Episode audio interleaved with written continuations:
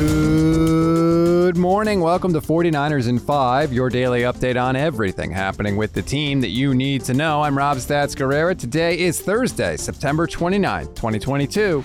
Here's what's happening with your San Francisco 49ers.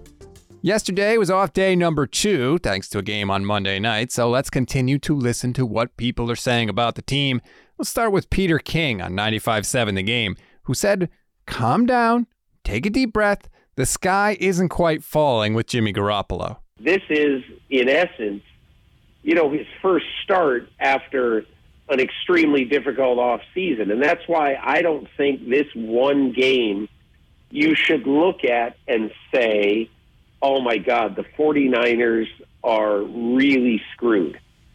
Because I just think part of this is adapting to a new uh, a new coach in part, adapting to some new players, and adapting to a team that thought he was gone forever.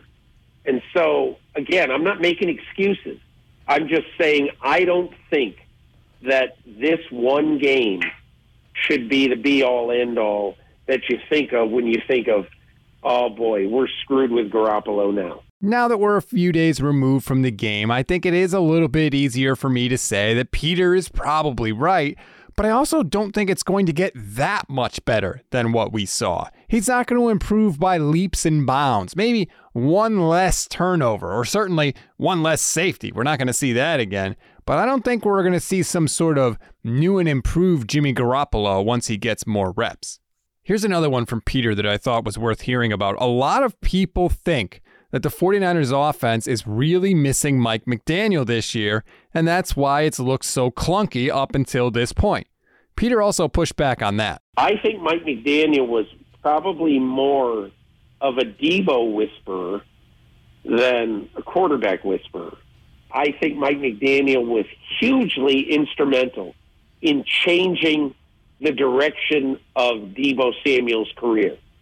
I don't necessarily think that he was as important as, say, Kyle Shanahan was in working with the quarterback. Now, again, I don't know that, but my gut feeling is that Kyle Shanahan probably had as much to do as anybody with the play of Jimmy Garoppolo last year during the season. So I understand the thought about, you know, missing Mike McDaniel and all that, and it's a valid thought. But I'm just not sure it's real. I think he hit the nail right on the head. McDaniel was the one cooking up all these things for Debo Samuel, and I think that's where his absence is felt the most. But remember, defenses also are prepared for that now because they've studied it all off season. So it's also entirely possible that Debo would still be struggling even if Mike McDaniel wasn't in Miami. It's also kind of crazy to think, just for a second, take a step back. If the Dolphins got their way, Mike McDaniel wouldn't even be their head coach. They wanted to hire Sean Payton and bring in Tom Brady, and that was the plan, and it was happening right up until Brian Flores sued the Dolphins for discrimination. If that doesn't happen, Mike McDaniel may still be in San Francisco. One more cut for you now. This is from Monday, but I think it applies to how a lot of people are feeling right now about Jimmy Garoppolo. This is Brent Jones on KNBR. I want to see Jimmy grabbing a couple receivers and talking to them. I want to see him going over and patting his lineman on the shoulder and say, "Hey guys, I need some time." I want him talking to a coach. I always just see him sitting there posing, and nobody's taking GQ pics on the sideline. I just want I want to see some emotion. I want to see some quarterbacking. I want to see some, hey guys, we can't sit here and keep doing this. But they always just show him sitting there, you know, looking stoic, posing. I want to see some messed up hair. How about that? yeah. I want a guy that's I want my quarterback all in. And and I'm not saying he's not, but it sure comes across like, ah, uh, you know, oh well, too bad. You know, I was, you know, I had to take a pay cut this year, so hey, it's, it's not on me. I'm just, I'm just here, having fun. High five. Yeah, we we got smoked. Do you know we've played three crappy teams?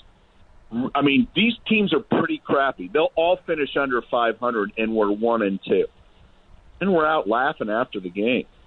Like, come on, how come I'm more mad than Jimmy? I played it for you because that's a surprising thing to hear from a former player. I know a lot of times we think like that as fans, but I didn't expect a guy that played in the league with some great quarterbacks to have that take. And I totally understand the frustration from Brent. It does seem like Jimmy isn't the most intense guy out there, but I also think it's kind of unfair to expect him to change at this point, right? He's going to be 31 soon. He's approaching 50 starts in his career. At some point, a guy is who he is. Unfortunately for us, Jimmy's just not the guy we all want and wished he could be. We always give you one thing to read, one thing to watch, and one thing you might have missed. One thing to read on this Thursday the Niners paid a lot of money this offseason to improve their play on special teams. So, what have they gotten for that investment? Jordan Elliott has a breakdown of what we've seen so far. It is on NinersNation.com right now. One thing to watch Kyle Shanahan meets the media tomorrow afternoon. He has been getting quite a bit of heat this week, and we've seen him get a little prickly when people start to challenge him in these press conferences. I am fascinated to see how he deals with that today. One thing you may have missed Grammy award winning rapper Coolio died yesterday. Circumstances of his death were not immediately known. He sold roughly 17 million albums in his career, and his single Gangsta's Paradise has over 1 billion views on YouTube. Coolio was 59 years old. That's a wrap on today's 49ers in 5. Please rate, review, and follow the Niners Nation Podcast Network. Enjoy your Thursday, everybody. Stay tuned for the Gold Standard Podcast with myself and Levin Black. I'm Rob Stats Guerrera. We'll talk tomorrow.